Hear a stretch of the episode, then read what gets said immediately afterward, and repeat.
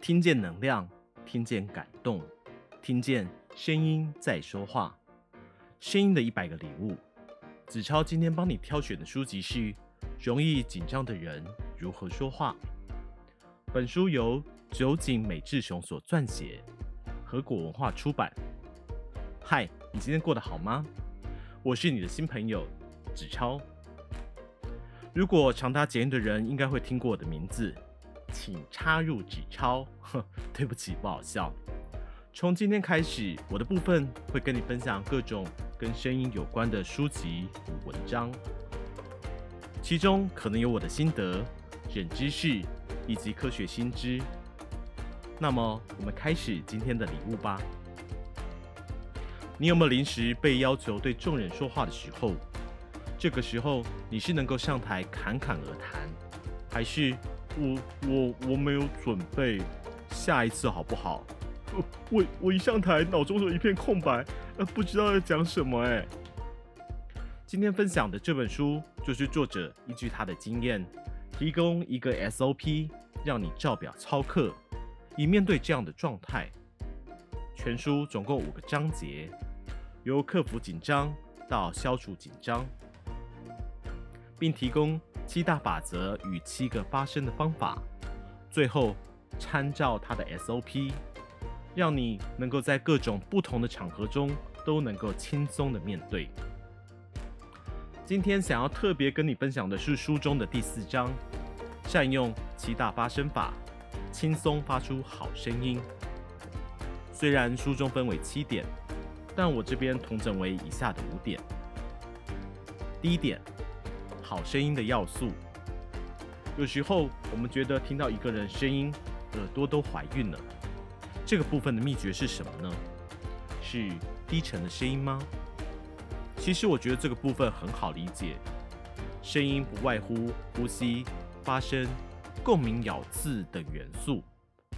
好声音一定是这几个元素都面面俱到吗？其实重点永远在于想传达的内容，以及。你的听者听到之后，能够去听懂以及之后的实践。但有些人可能会误会，这样的发声训练是不是就要去模仿主播字正腔圆的说话？其实，好的声音一定是以你自己原本的声音进行训练，而不是借由声音的练习让你变成其他人，而是更好的成为你自己。第二点，声音决定一个人的印象。有没有特别留意过？你要开口前有没有去思考，跟人说话时，你一开口跟人打招呼的方式，你的声音是怎么样的方式呢？还是你只是不经思考的脱口而出呢？比如说，嗨，大家好，我是子超，或者是，呃，嗨，大家好，我是子超。要知道，你的脱口而出。很可能已经影响了大家对你的第一印象。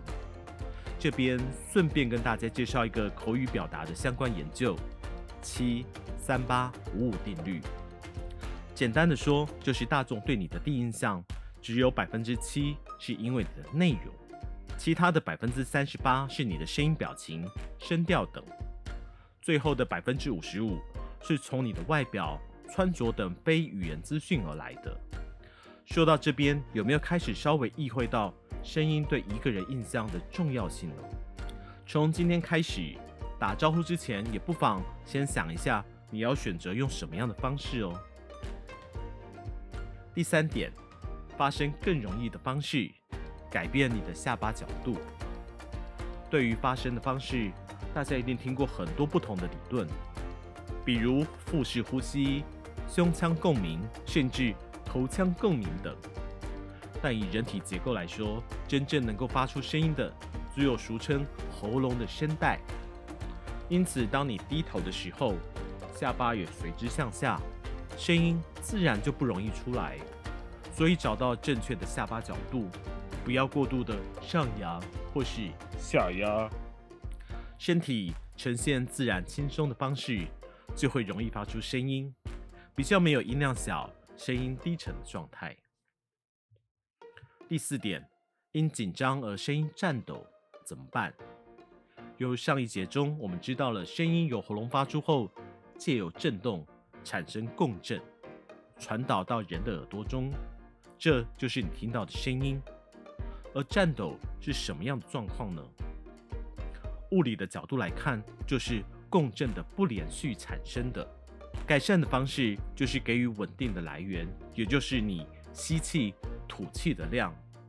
声音来自于你的气息，如果你的吸气不足，自然就没有足够的吐气量，因此产生的颤抖的声音。改善的方式也很简单，就是记得呼吸而已。第五点，适时的停顿。有时候你会听到有人对你说：“诶，你说话太快了，要慢一点，否则听不清楚你在说什么。”其实只要掌握停顿的技巧，说话速度快。听众一样能够清楚地接收你说话的内容。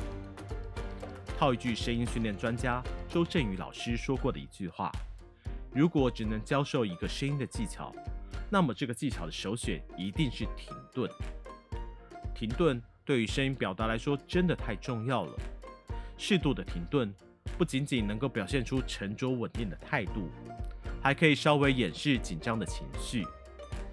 原则上，如果要读稿的话，遇到逗点停留一秒，新一段开始时停顿两到三秒。